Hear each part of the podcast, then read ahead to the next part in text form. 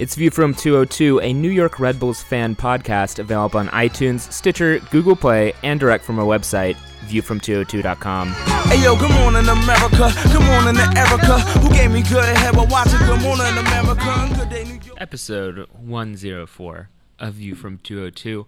After a two game week, uh, and it's only two people this time. Rare, never seen before combination of 202. It's it's just Brit and Peaches this week. You know, the funny thing is, I actually like Sam. Why? Why is that funny?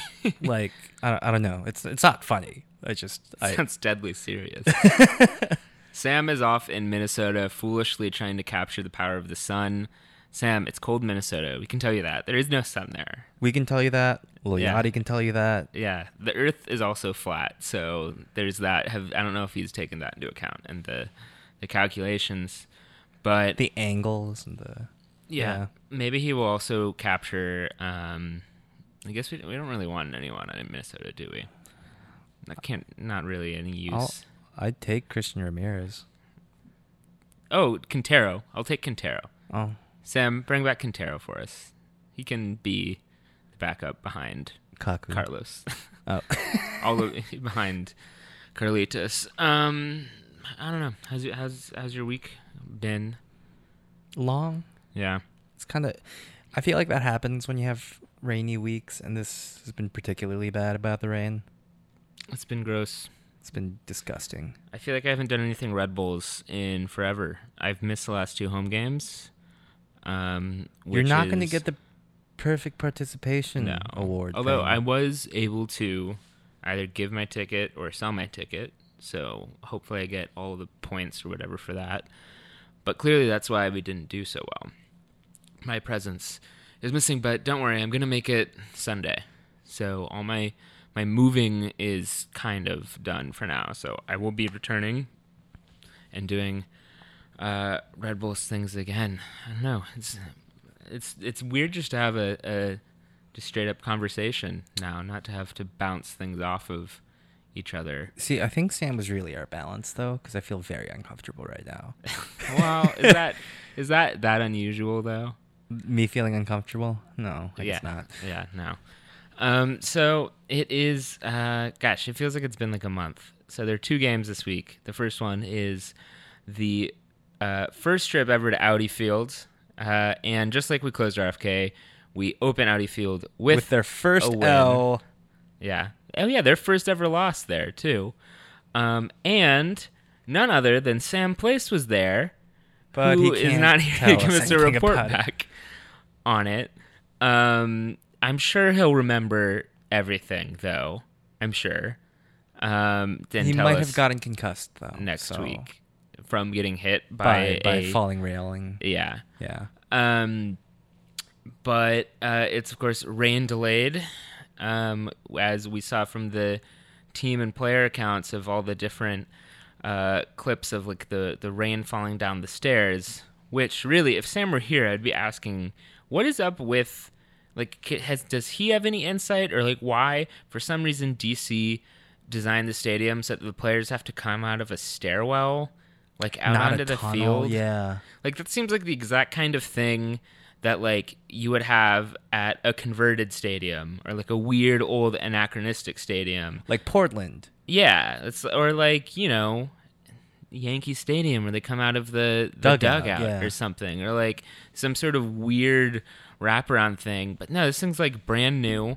It was Soccer like specific. mess. Yeah, literally no one else is there. How hard and it's like not architecturally difficult, I don't think, to have a straight hallway underneath a stand. so maybe it was just some flair. But um, it the game finally starts an hour and a half late. I think the boys are just sitting around waiting for nothing, and then all the action happens in like three minutes. BWP gets Number 100th goal.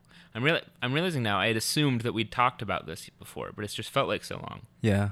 This is it. It's number 100, and uh, I am delighted that to see the celebration that sparked comment from like outside the soccer world even.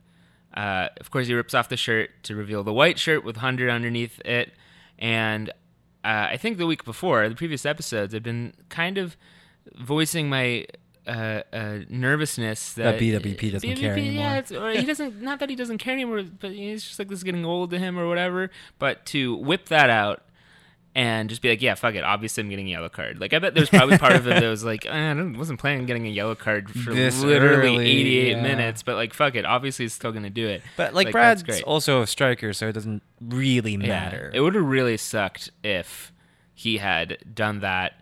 If he had gotten a yellow card and then scored like in the 90th, well, no, like in the like 75th minute or something, and he would have just had to like keep it on. no, it would have been worse if he like got a yellow card right at the beginning and then scored immediately, Yeah. and then he's just like waiting there, being like, ah, do I do I do it? Do I? I mean, I have no doubt that Brad would restrain. I mean, he's he's.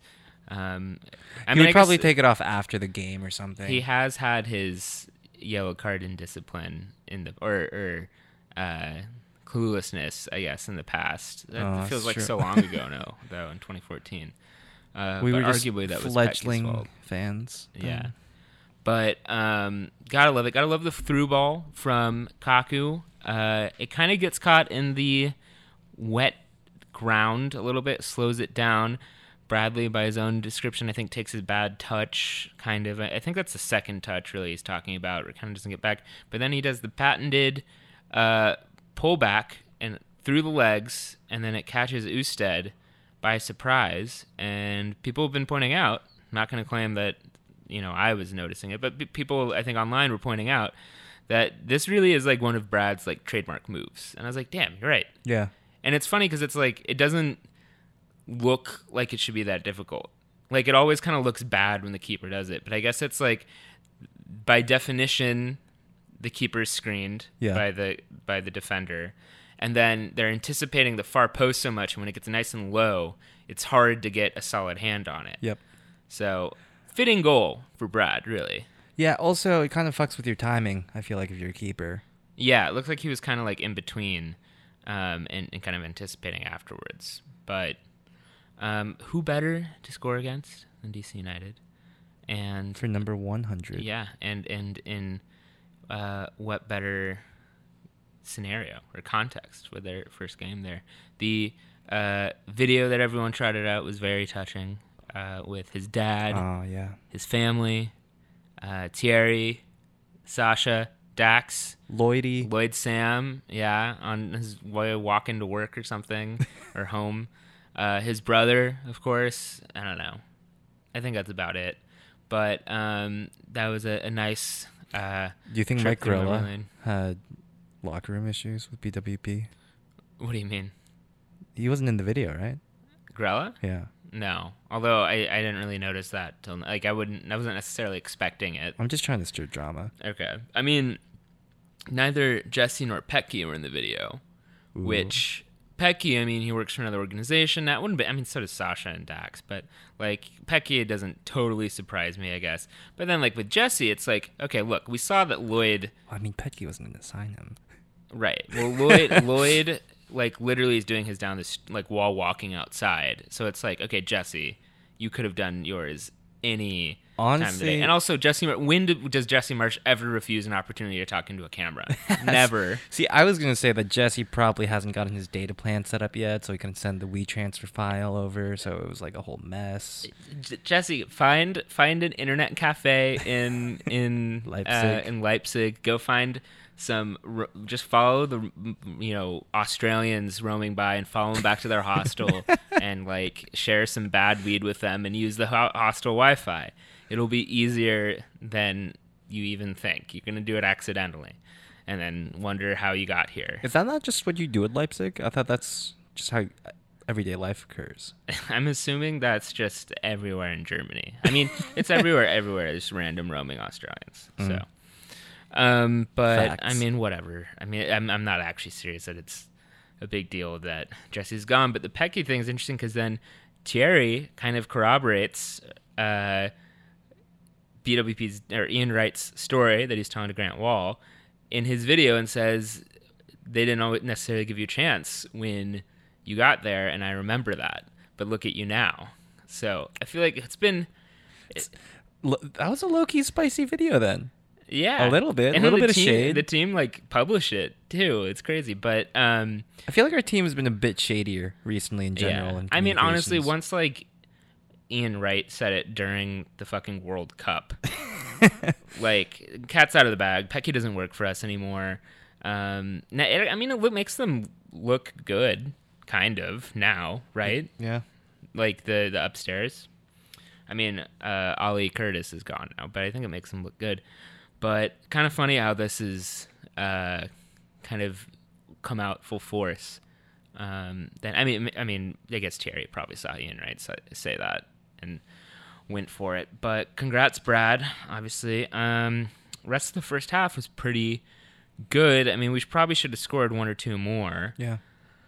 Um, but other than that, I mean, it's kind of a late game, a, a soggy game in DC. Although I guess I will say it didn't look like there were standing puddles or anything. looks like that their their drainage seems to exist. It's not quite like that one day when we went down to RFK. Ooh, that was rough.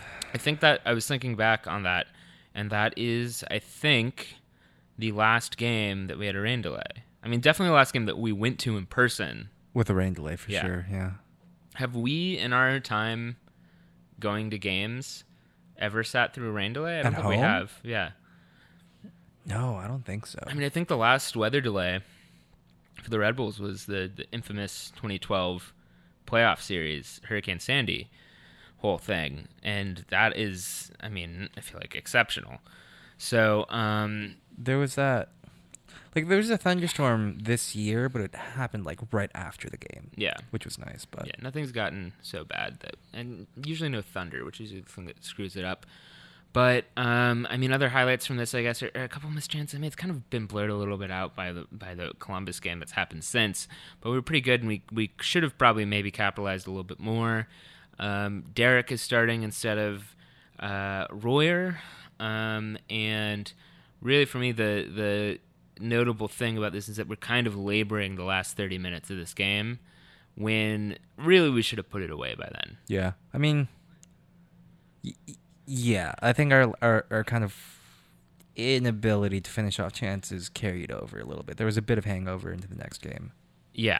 Um, Otherwise, I thought like it was just kind of a ho hum game though. It was just Brad scored and then nothing kind of happened for 80 minutes. Yeah, I mean, I mean, DC does get an aerial go- goal called off in VAR, but he's pretty clearly offside, so um, that's pretty cut and dry. Uh, we we could have had an easier time just physically and focus wise if we just put one away, and I think a lot of the players said something to that extent. But in you know the post game video, Armas uh, said it, it was a great victory, and, and you know it was a su- and you know I, I think I agree in that like um, you're not always gonna play lights out every 90 minutes. Yeah. It's kind of unsustainable, but it was a good it was a good blueprint for getting the job done, even when we didn't necessarily finish up to our uh, our perfect standards um, when we could have. Um, any other notes on this one before we do goat and woat? Uh, no. It's kind of a cut and dry game. I think there's a lot more to talk about for the Columbus game Yeah. anyway. I mean, it is it is um, noteworthy. I think it's a good thing that just going into DC's house and smashing three points like it's nothing is routine and not a big deal. It's like yeah, New precedents though. Yeah, they did get Barra Brava uh, back in time. It sounded like a little. They were like slightly loud. Sam did tell us over uh, text that they ran out of pupusas, so he did not get to experience a pupusa. Which I, he also said was probably because of the rain and Yeah. people had time to. In the video uh, of BWP's 100th goal, that like they pan up to the away support, and then like the lights cut out, like in the middle of them cheering. And we asked a couple people who knew we were there, and they said that, honestly that kind of blacked out from like the excitement, not from like alcohol or drugs, but just like I mean, it- could have been, but Maybe, never know. But um, I mean, like that that Popeyes at the Delaware rest stop just packs a punch, you know. Um, so, uh, but I'm I'm, I'm gonna ask Sam if he remembers noticing. I mean, I don't even know if Sam was in the away support, was he, or was he just somewhere else? I think he was in the away support. Well, we don't know. well, if you see Sam, send him home. Um, point him east, and he'll eventually get here. Honestly, if you're listening to this from Minnesota, I'm more impressed. Yeah, and if if you find Sam um, in a wandering contingent of city fans, just just leave him to die.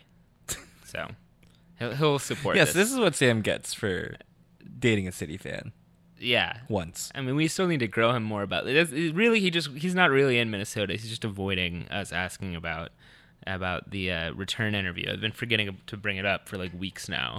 I wrote it down this time, so it's coming. I think it's more of uh, we kicked him out because he's gonna marry whoever he he went on that timeout date with. Yeah, we will not be attending the wedding, but um, cool. Espec- Especially if it's a destination wedding. That sounds like a city fan thing to do.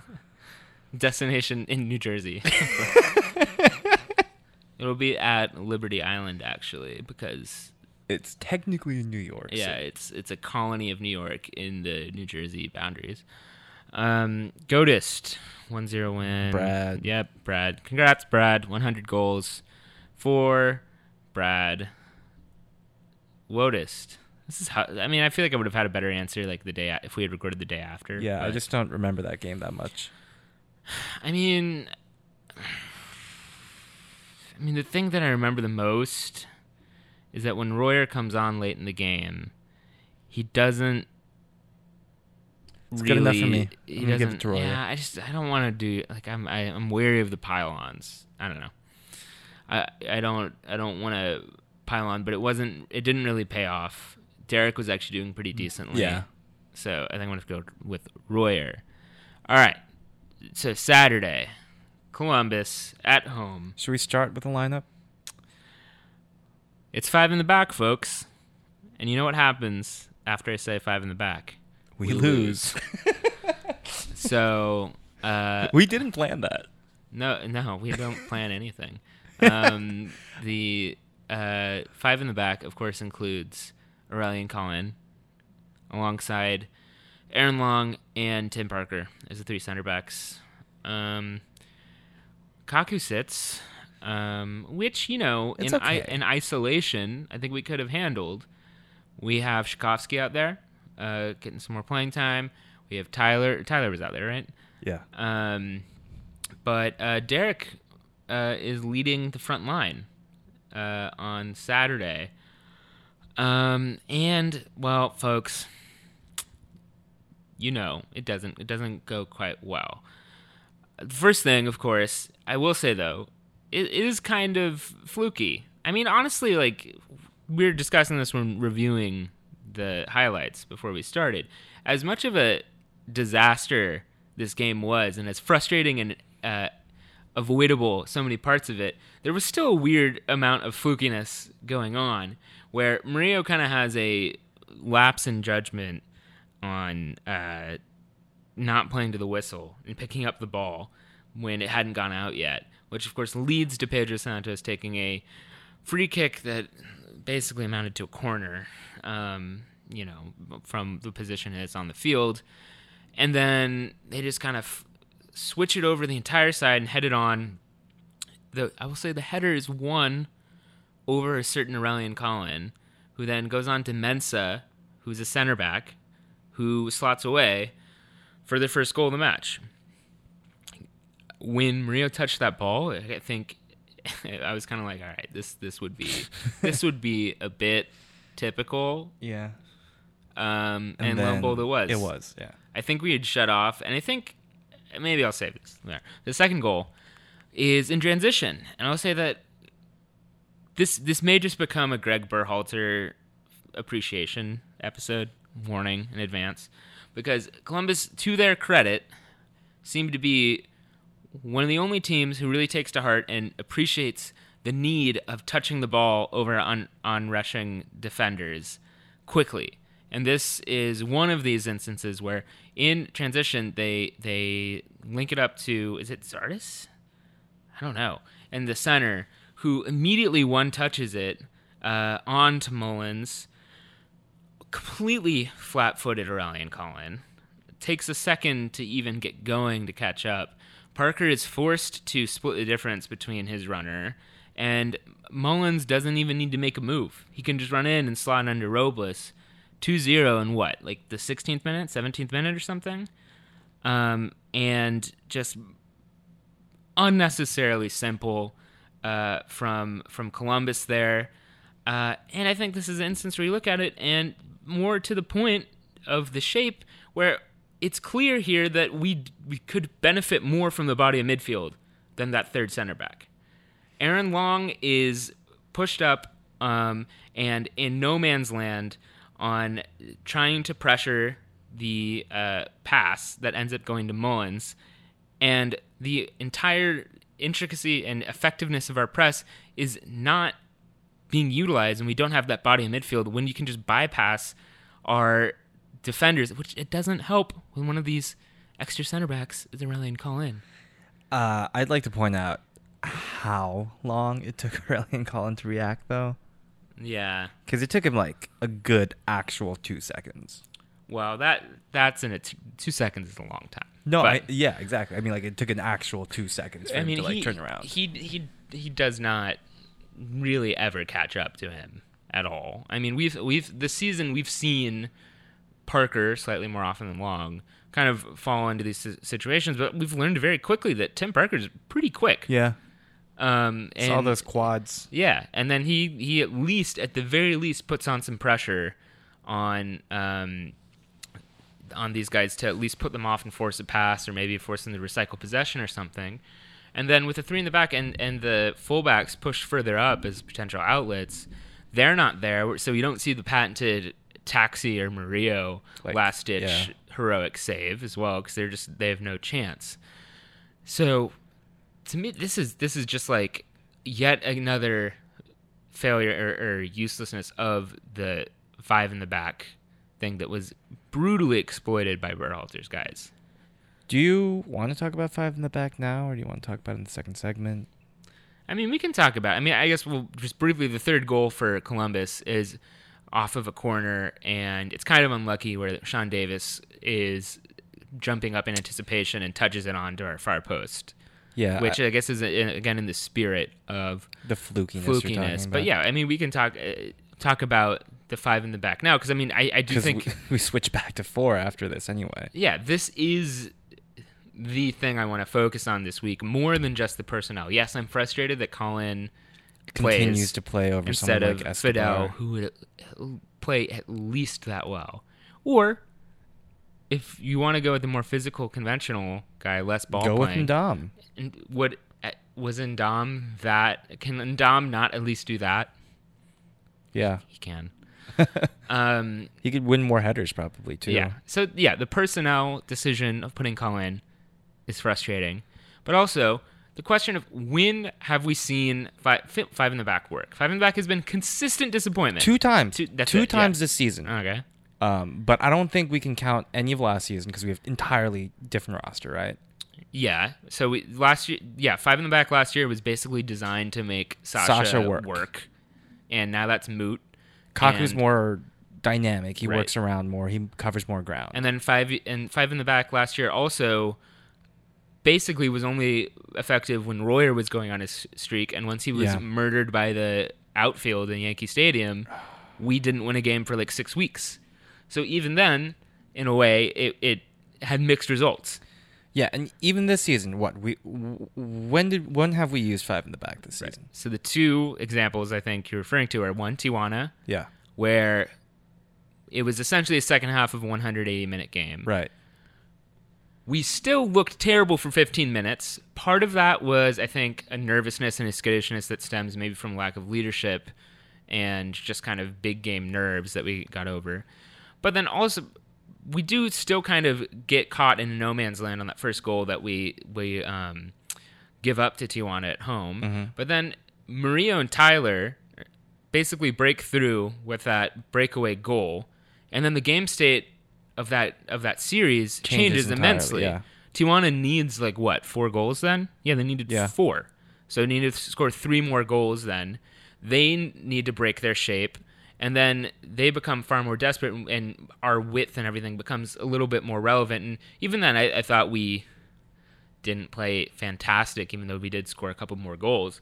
The other time being against Columbus Yeah. in the second half after we adjusted.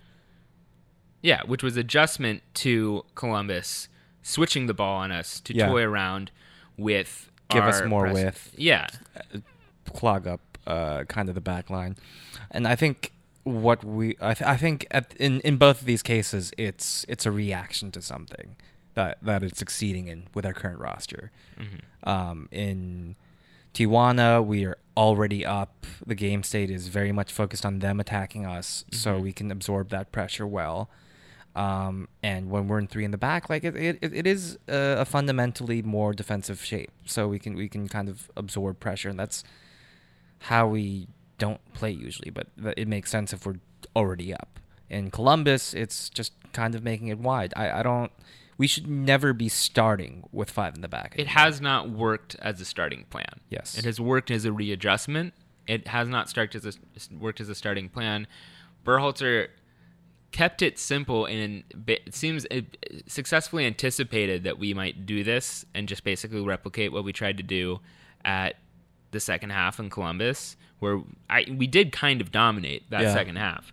Um, with the introduction of Rzatkowski, right? I mean, uh, but he, I think, seems to have anticipated that and then just played more directly and got a little help of luck and abused us for it. And it's just like, it, no, does anyone have our number better in the last couple seasons than Greg, Greg Berhalter. Berhalter? I don't think so. And this guy, news just broke that he also just got Justin Meram back for 750k in TAM and a next year uh, international slot, which means that for a six month rental of Justin Meram, they Orlando City gave them 250k in allocation money.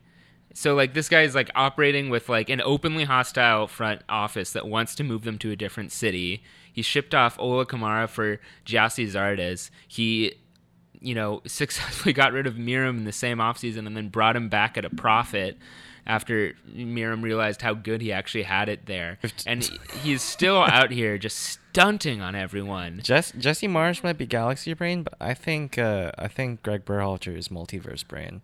I mean, in a good way though. I mean, Yeah. like I don't know. I there's no one I am more impressed by really. You were like a little baby. Yeah, Berhalter will show you really what's up. I mean, Shep was saying during the game on the broadcast that he thinks he should be uh, national team coach, I don't- which I feel like would be a waste of his talents almost. You know? No, but he'd probably be like good for that program. As much as I don't care for that program. yeah, I mean, part of me thinks. I mean, I guess I think about this about anyone anyway, but it, he might just be bored, work like only getting to work with guys once every couple months. Well, I think yeah, that's true. I think he he might actually like the amount of control he has at Columbus. I don't think he would have that that here or at a lot of big clubs because he's That's true. also the manager, not just the coach or like the GM. Right. Yeah, I mean, yeah, that is true. It, it wouldn't really, in the like, I guess there was literally zero time in between Jesse left and and Armas um, was announced, but I guess there was that window where people were speculating on who might replace it, and I guess Berhalter was on that list, but it, yeah, it never really would have made sense, I guess, from his perspective, really. I mean, unless he really doesn't want to move to Austin, but it's less clear that that's happening every day. Um, so Second half. No? Second half, yeah, we we uh, come back, and actually, for first half, we do get close to scoring twice. I I will say, Aaron Long has Two. all of the sudden. Uh, well, no, not all of a sudden, but Aaron Long uh, really has become an aerial threat this season. Yeah. Where last year, I remember being extremely frustrated that seemingly no one on the team could even get a header off of a corner on on target at all. Mm-hmm. And Long, you know, wasn't an abject failure, but it did seem like he was getting up and beating guys in the air only to have them be terrible headers. But lo he gets two balls, um, you know, on target, low. with, with a bit of power. Yeah, low, where they they're nearly hitting the ground right on the end line. Uh, that Steffen makes decent sta- saves on. Um, so you know, again, game game state may change. Uh, if he sinks one of those, yeah, yeah, in the 14th minute, it's one one. Yeah, I don't know. Murillo has a chance too. Yeah, but I believe that's second half. So Oh, second is half, we do see Okay. um, Kaku and BWP enter, Mm-hmm. right? Um, we do get a goal pretty early off of an own goal, right? They didn't credit to BWP, did no, they? No, I don't think they did. Um, we get a second goal off of Kaku, just dime, just a perfect, puts it on a dime to Royer, who nods it down. And then we have a couple missed chances. Royer fires from over. Yeah. We have a ball played into BWP, who touches around and then kind of gets saved, and then Wheel, uh, you know, shoots it into traffic, but puts it on goal and it just doesn't go in. We have a couple chances, but we can't dig ourselves out of a three-goal hole. I mean, who who can't? Most of the time, when you score two goals at home, you win. Yeah. And, you know, we fact of the matter is we did give up two kind of bizarre goals. I mean, really, the Murillo goal or the Murillo handball thing, we, we still should have been able to defend that adequately. How many how many quarters do we defend adequately every game anyway? Just the fact that the cause of the free kick was dumb doesn't really excuse it. But then From- the the Davis own goal, I think, is is kind of plainly unlucky. Yeah. But I mean, it. I think the only thing, like, the the game just kind of got a little too far out of hand. yeah, That's it. And I mean, I think the the breaking of the shape and the formation also kind of did seem to have a knock on effect to me of the um, like team morale and team cohesion and understanding what they're doing. Where it, Continuity. Con- yeah, when when when you, I mean, Luis is still there and playing his same position. His formation doesn't really change, but um, you know, just knowing where the other guys are and being familiar and yelling uh, who to go where, there wasn't that sense there, and it seemed like the team was more broken in that kind of way and was not prepared and did not come into this game with the attitude of like, yeah, let's play how we play and we will beat them, which I think was imminently possible to do. I I totally agree with that. Um, and you know, as much as I think Armas's reasoning of, you know, playing five in the back against Columbus worked after in our last game. Um, I think we need to, he should just be a little bit more confident in our team. I think. Yeah. That that we should just be pressing down, and I think a lot of people complained that um, Chris Armas is acting kind of as a quote unquote reactive coach rather as a proactive co- uh, coach, and I um, don't necessarily agree with those terms, but I think it's more of yeah, a, a kind of a lack of confidence in our abilities and the quality of our roster to do what we want to do. And I think that's the the biggest difference maybe I've been seeing since the Jesse Marsch era has ended, is that we we, we aren't as arrogant, and we I, I think we should be a little less respectful in general to other teams. Yeah. I mean, I do. I also do think this is extremely continuity, or like this is the the five in the back problem. Oh, I mean, like Jesse, Jesse, Jesse yeah, problem, yeah, that, that Jesse would have kind of done that as Yeah. well. It's, Yeah. it's not the difference. I think the difference is kind of the urgency with which we kind of, or or the aggressiveness with which we play, not necessarily the decisions that are made. Right. And I mean, the crowning moment of fuck you arrogance of Jesse's tenure that we all loved was the Tijuana series. Mm-hmm. That starting in the, or like really, really just the first leg in Tijuana, where, we- where we went out there, we played Tim Parker immediately, and we scored two goals just saying fuck you. We don't care about any of these of like what what how scared we're supposed to be. And Benton didn't break. Then we come out and play five in the back, uh, and play scared and get bailed out kind of by Tyler and Amir. Which was kind of offside. Yeah, and then um, from there on out against Chivas, we play ridiculously scared. Yeah. and and and it arguably, you know, costs us in the second leg at home. Um, so I, in that sense, I do think that is is very much a continuity, and I think indisputably, the five in the back thing is a Jesse Marsch Invention. yeah, or a Jesse Marsch practice. It's Yeah. not an uh, invention of Chris Armas. That's ridiculous. Uh, we've seen this many times before, and we've seen it fail many times before. No, yeah, I think I agree with you. I think the Yeah. narrative def- definitely is that the issue is actually the continuity and Right. not getting over some of the things that we we have suffered from. Yeah, and um, you know, Columbus's form coming into this wasn't fantastic. Uh, maybe this led Armas to, um, you know, think he could maybe get away with this. But if you think you can get away with this, I think that means that you go out and you play your game. And I think he has. I mean, I think he has proved himself to be able to adjust a little bit more Mhm. quickly or adroitly than Jesse did. I don't think Jesse Marsch makes two halftime subs. Right. Um, and I would have, you know, if you're Armas, I think you trust your ability to do that. You've done that decently in, in most of your games. And interestingly enough, the Columbus game that Jesse coached is probably Jesse's best game in terms of in game adjustments, Yeah. too, which is kind of funny how that ended up working out. They kind of foiled each other here. Maybe that's the abiding logic of all of this. But I think at the end of the day, the way that I approach this is, you know, okay, well, on the grand scheme, we got six points out of six out of nine points this week. The you know points per game, we're we're now the City lost on Sunday. We're you know equal with them, a hair under Atlanta. We play both of them again. Uh, play Atlanta at home. Um, you know, we're still very much in it. Yeah. You know, similarly to how uh, it sucks to to drop home points, obviously, but similarly to kind of how after But we the, also picked up away points. yeah, similarly to how we looked at the end, like the last loss at Yankee Stadium, you kind of look at it and say, you know, in a way, we could actually kind of afford this.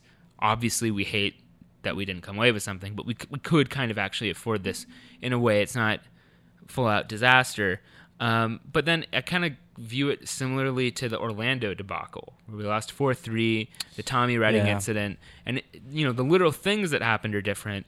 But I was less upset about, in that run of games, about Orlando than I was, say, Chicago, where for Orlando, it's like I knew exactly why we lost that game. I knew what kind of factors went into it, like things that uh, could be learned and taken away. Don't play Tommy Redding. Definitely don't play him with Aurélien Collin. Kyle Duncan getting hurt is kind of out of our control. Um, I think, wait, did Velo get hurt that game? I don't know. But, um, you know, uh, we sat two of, you know, both of Parker and Long that game. Uh, a lot of thing, and then you know Dwyer basically just tackled Luis Robles for that game. there are a lot of yeah. things you go. This this loss really sucked, but I understand how it happened. And then we found out at least that Tommy Redding prob- probably should not play for us, and he hasn't since. Yeah. So that made that palatable to me. We're like, I, I understand what the failure was for this game. I also understand what the failure is.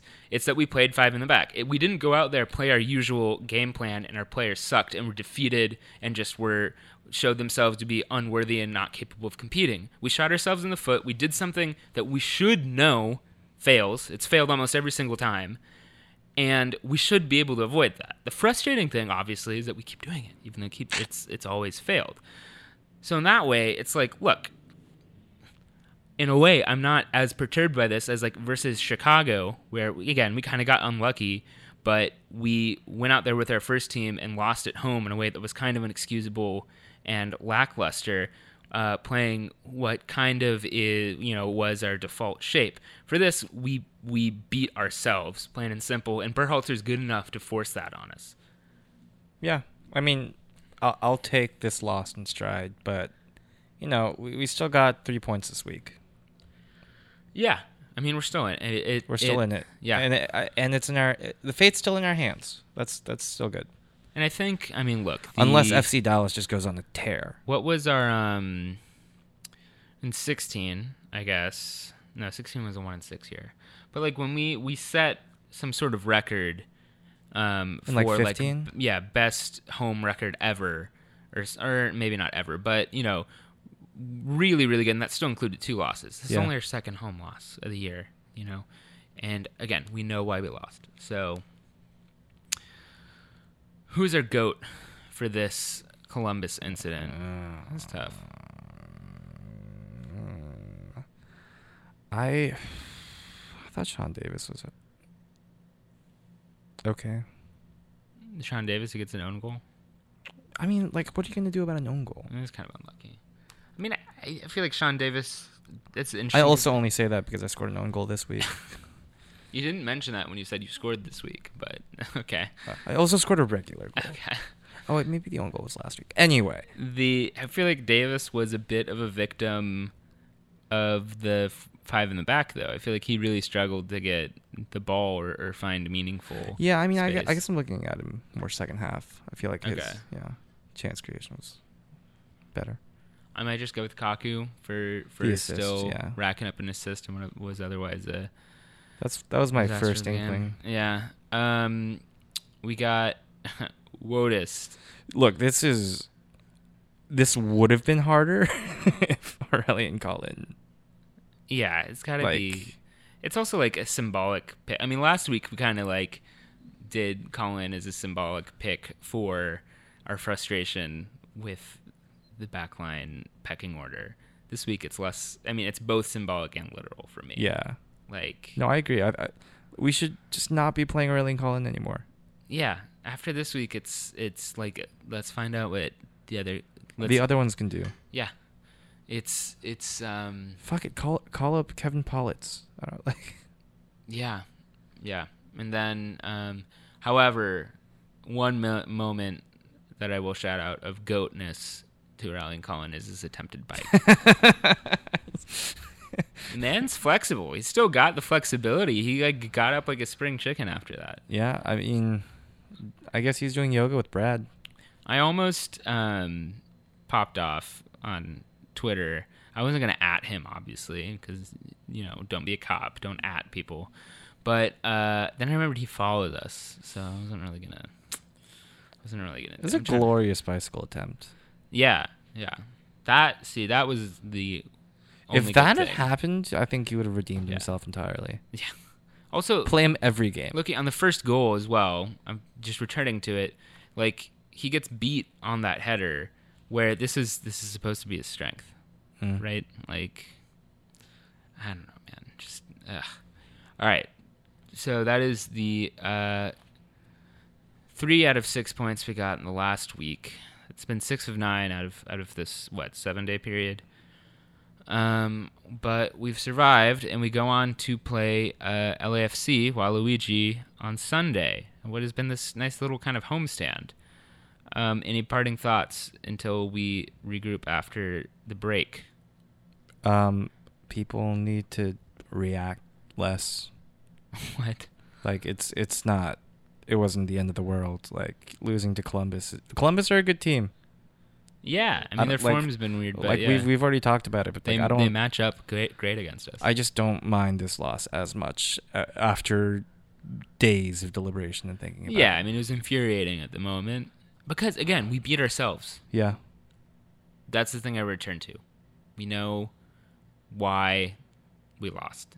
It's frustrating. If we do it again, like, hey, it's season ticket renewal season. Maybe I won't renew. T- no, I mean, but like, for the fucking love of God, do not put out five in the back again. Let's just look at the track record. What, what are they seeing in the film sessions or, or in the form guide that we aren't? I don't know. But we have an opportunity to rectify that uh, against LFC on Sunday, which we will discuss after the break.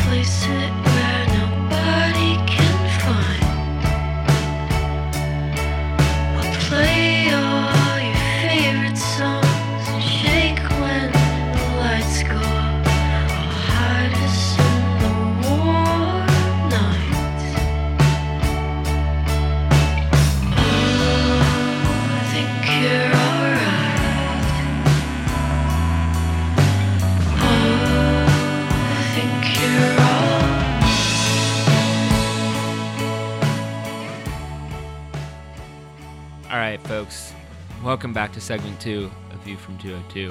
Exciting news in our exclusive Patreon content.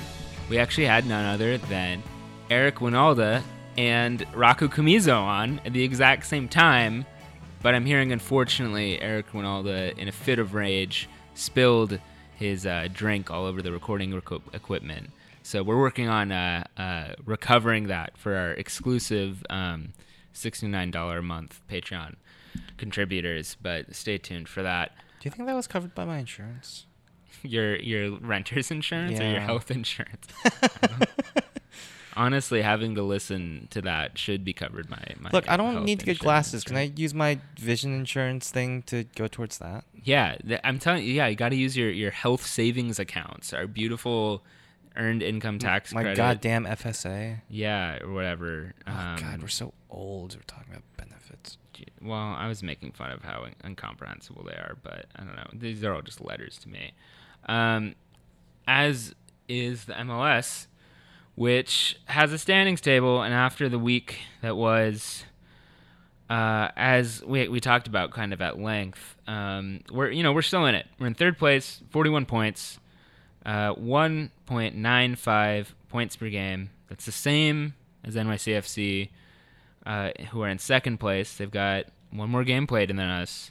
And Atlanta in first place has 2.04 points per game, and we have two games in hand on them. So uh, to repeat, we have one game in hand on NYCFC and two on Atlanta. I think I might have misstated that. But um, look, that's essentially the same thing. It's like negligible, right? So um, if uh, yeah, I mean Columbus is beneath us just for context with 36 uh, points, which is actually closer than it's been in a good while. However, they we also have two games in hand on them. Congrats again to Montreal for still being in the playoff spots uh, this uh, week. You know what? I'm rooting for Montreal. Yeah, I mean Like I don't, I guess like their fan base that much, but as a um, it's a little beating up on the lower guys. Go for it, dude. Yeah, I'm here for it. I mean, again, when they beat us in the playoffs, it's like we kind of beat ourselves. So it's like I don't really hold it against them. Lovely way trip. TFC watch. Uh, they have. uh, they're actually only six points out of that six six spot. Oh goddamn. They might do it after all. Orlando though are hurting, but DC are still in last place. Uh, I like to think.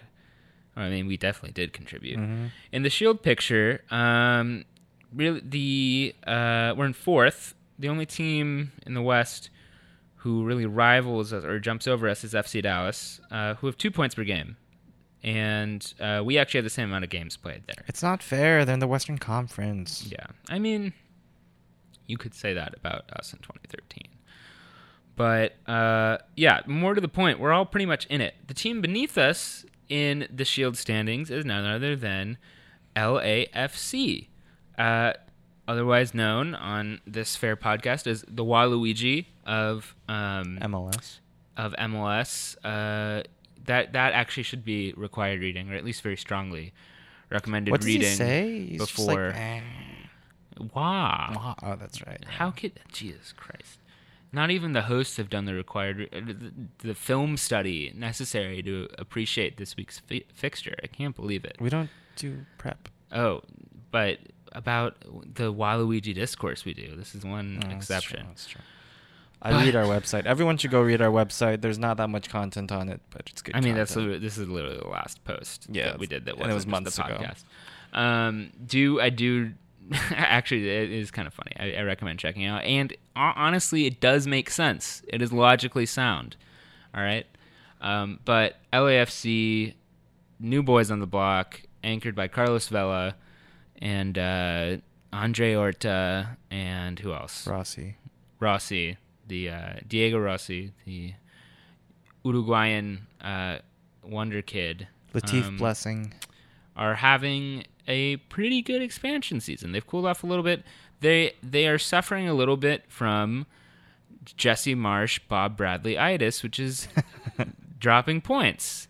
They did it last week in their big crazy game um, against uh, or second El Trafico, where um, you know uh, Zlatan scores a hat trick in stunning fashion. to Come back. They once the season, you know, dropped points uh, against. I'm sorry, Zlatan did not score the hat trick against them. Zlatan scored the hat trick against Orlando, but Uh, Zlatan, of course, made his incredible debut for the Galaxy in the first El Trafico, but then against you know more pedestrian teams as well. Like LAFC gave up two goals in stoppage time to the Dynamo in what was otherwise a should have been a cruising victory.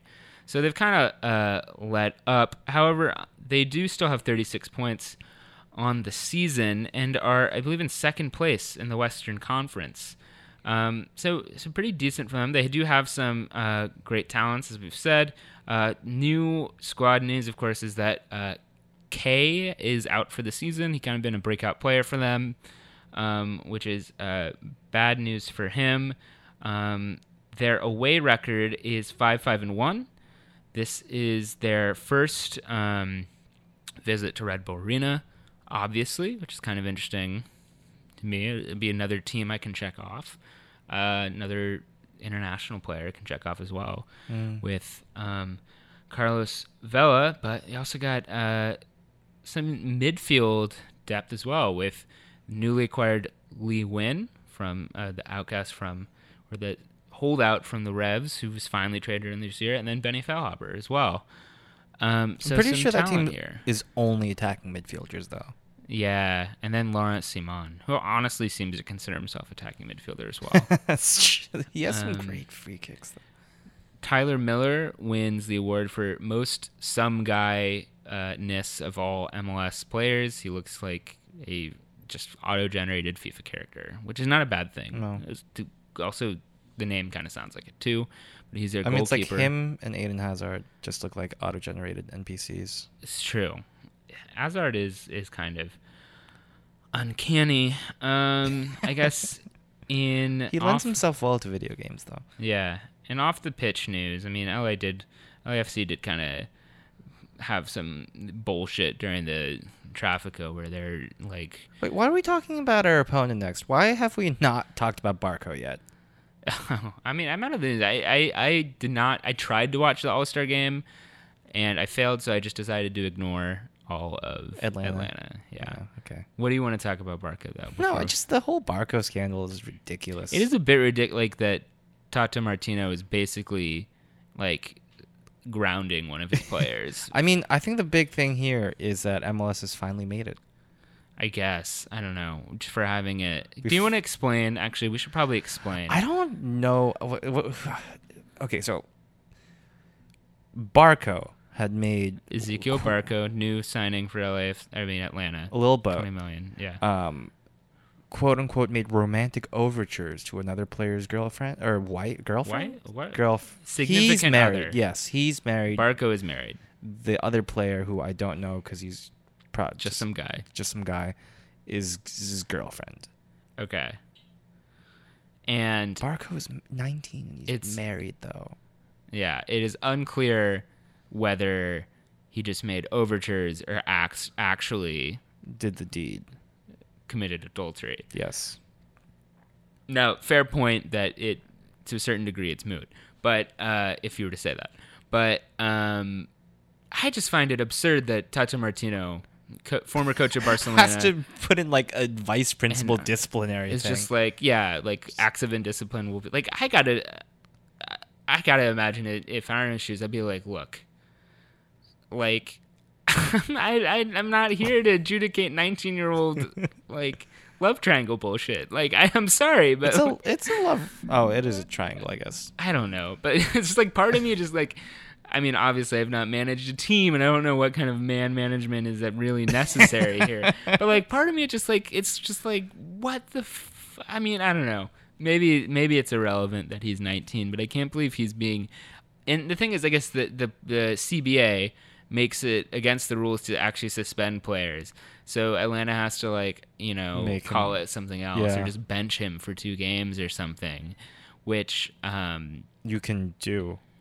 It's the same thing. I guess yeah, you just don't just not the make money. unenforceability of of that clause in the CBA, which again shows that But anyway, this sun level reporting about players' personal lives, I, th- I think Atlanta did do it.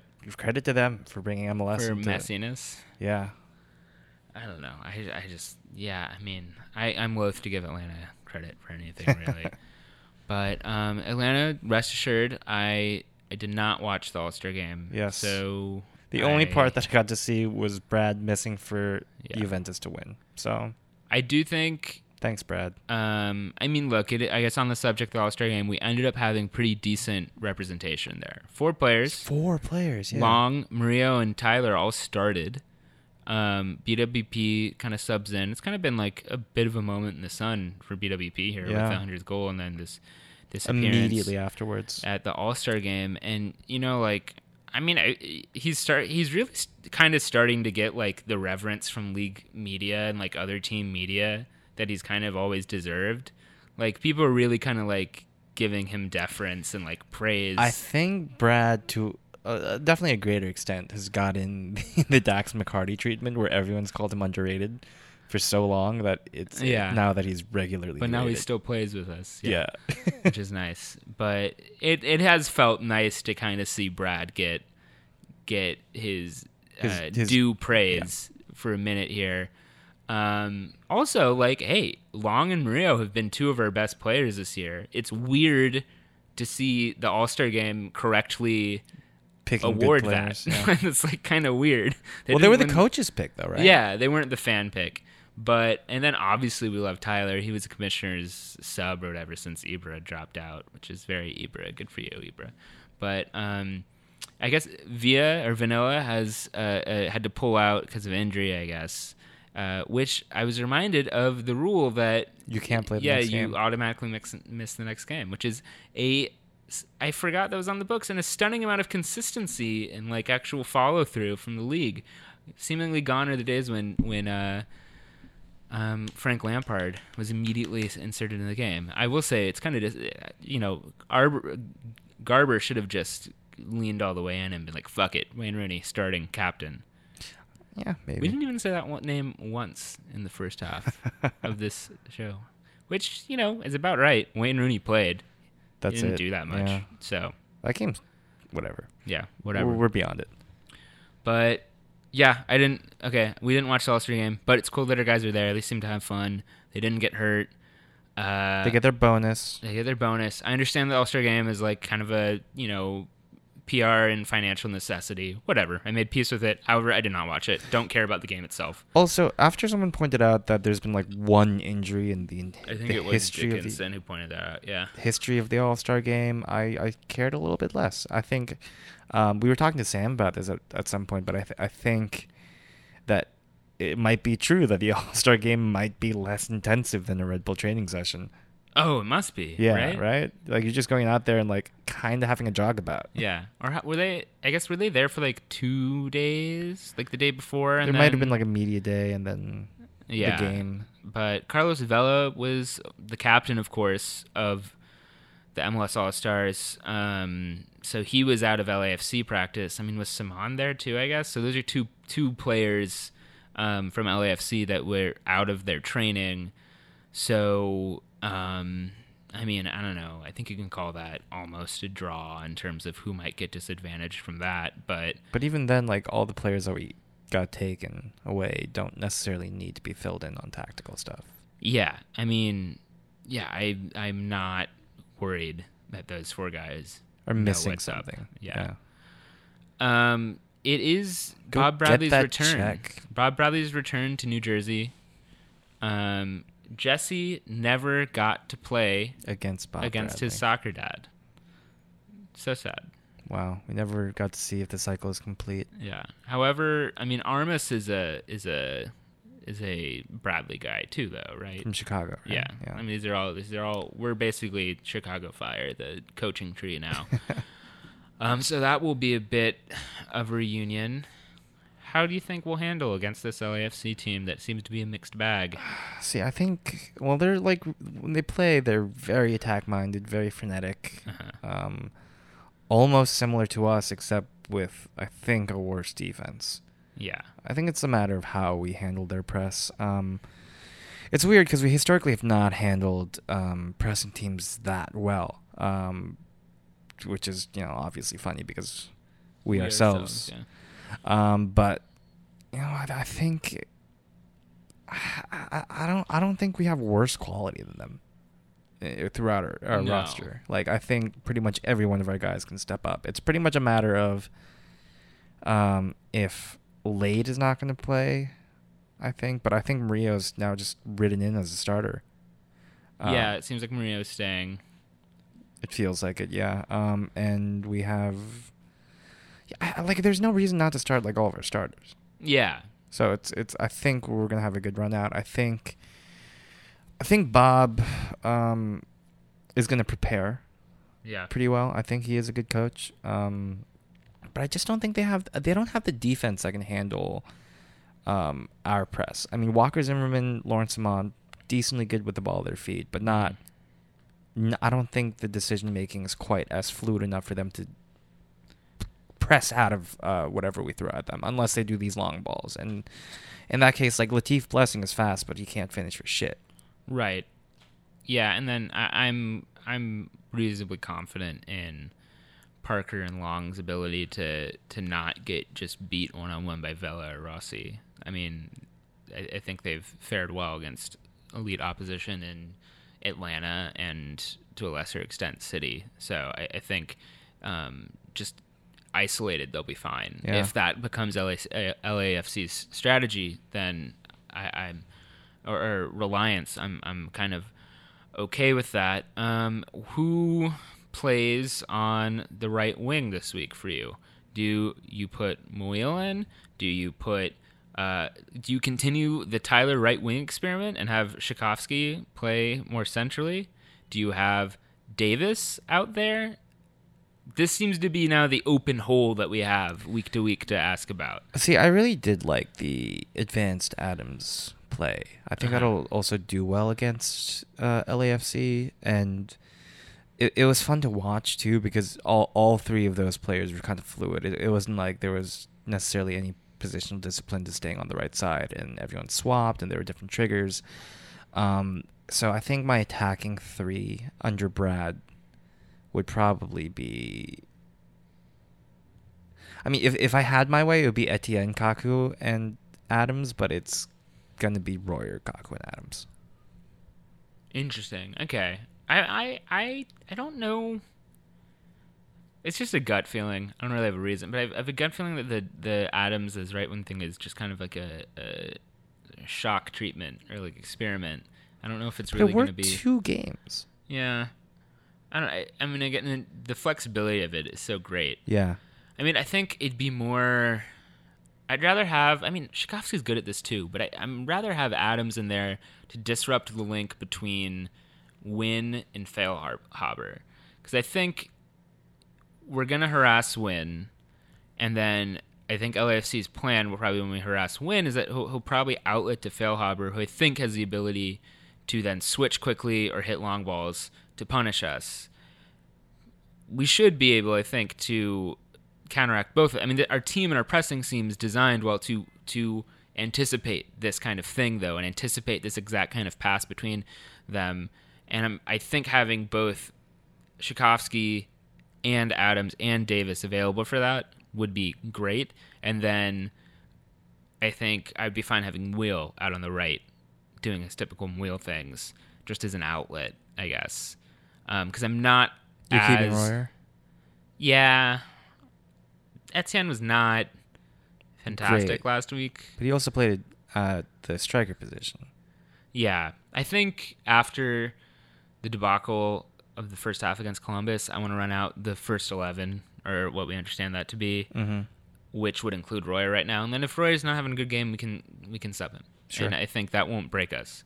But I think I'm not as worried about Muyl's uh, lacking final touch against the LFC defense that I think if we can get the ball to Muyl, will be that will be a sign that we're probably fine already. We're not going to be needing Muyl to break down guys. Well, Will, get, gets the ball a lot because he makes good runs, though. Yeah. So, I mean, I I don't.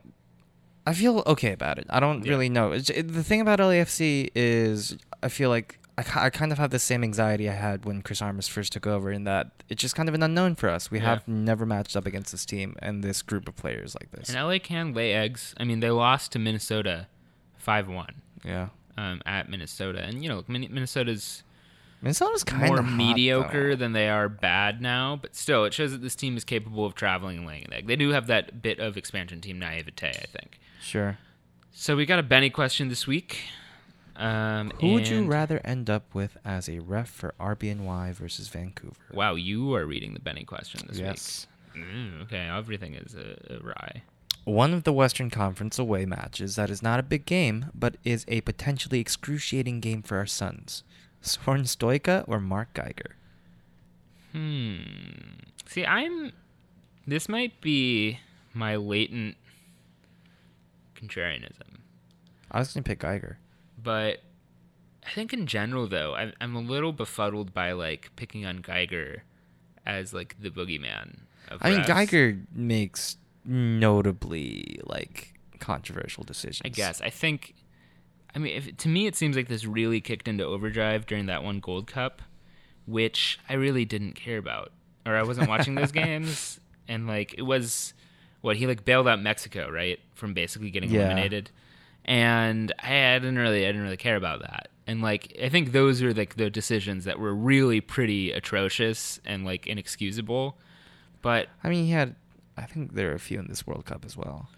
yeah, I don't. I, I, I, mean, don't he's know. been really good to us as a VAR, too. yeah, it's true. And like honestly, I think Mark Geiger's refereeing style suits us well because it's kind of a, a bit of a let the boys play a little bit Yeah. style, and I, I think that really suits us. I think it's a little bit of Howard Webb's situation though, where um like he's he's the one referee everyone knows. Sure. So he gets the spotlight. Yeah.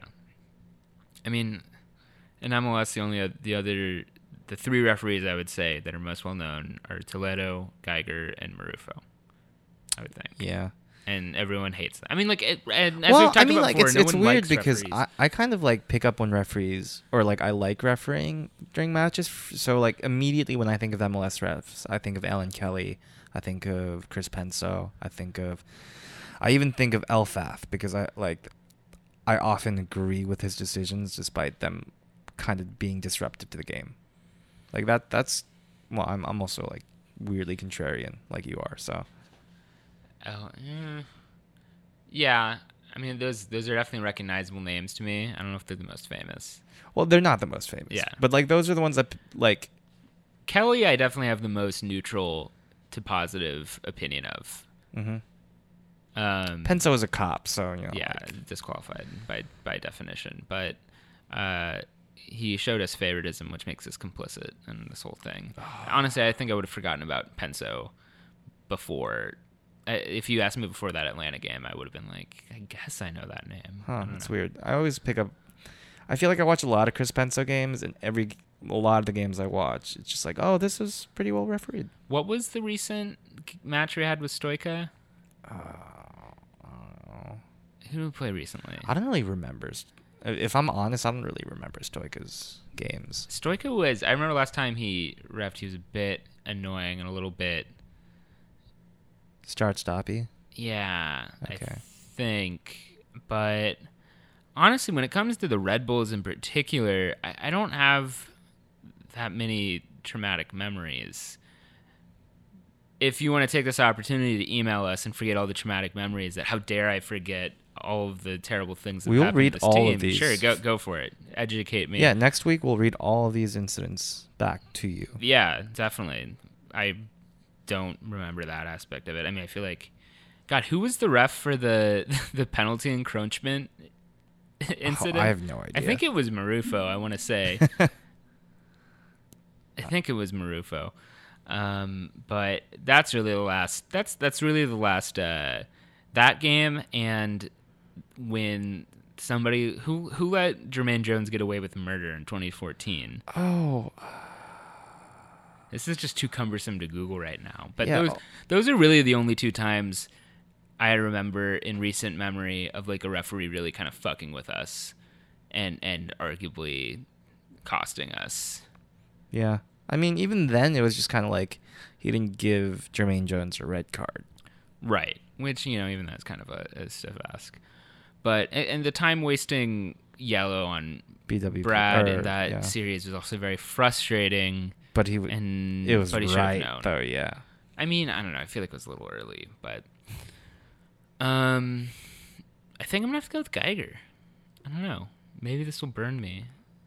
We still have to play Vancouver this Also, year. I think Mark Geiger likes us. That's true. Maybe. Maybe we're we're spiritually a fit. All right, predictions. Um, I mean, I'm hoping. You know, I think if we go out there, I mean, I think we'll be motivated to put out our eleven guys, or top eleven guys, and play like we play again. I ex- have everything reason to think we'll want to do that, and we will do that. And I think we'll win. I think we'll expose LAFC's a little bit naivete, and I think they also kind of have the expansion thing going on where they probably expect to lose a little bit when they travel. They'll be on six hours of flight, and that can't help. So I think we're gonna win three one. Mm. Maybe Vela will pull out a banger. Yeah, I think it's gonna be a nervy game. I, I feel like, um, you know, we still have not lost two games in a row this season. Yeah. I'm knocking on wood with my feet. Um, so I, yeah, I think I think we'll be okay, but I think it's gonna be a nervy game. I think the way that both of us play is gonna just lend itself to. I think it'll be open. Yeah, I think it'll be a very open game. I think it'll be really frenetic. I think it'll be very energetic. I but um, it'll make me nervous a lot at the game, but it'll be a fun game to watch. Yeah, I think this is like one of the more exciting fixtures I'm walking into this year. yeah. I think part of it is that it's new. I mean, I yeah, but I think it's gonna be nervy, so I'll give it two one.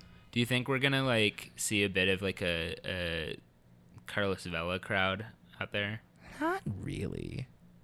The last kind of last kind of thing that I observed this was for was the the Didier Drogba games definitely Yeah. had like a visible Drogba contingent there. Drogba. Oh, Schweinsteiger. Yeah, yeah, there's some Schweinsteiger folks there. Definitely. Those are Um, the two I remember the most. But those guys were like iconic Yeah, players. Vela's I mean for their Vela's clubs. is an El Tri starter. But like Drogba was also a club legend. Schweinsteiger was also a club legend. Yeah, yeah. Carlos Vela really.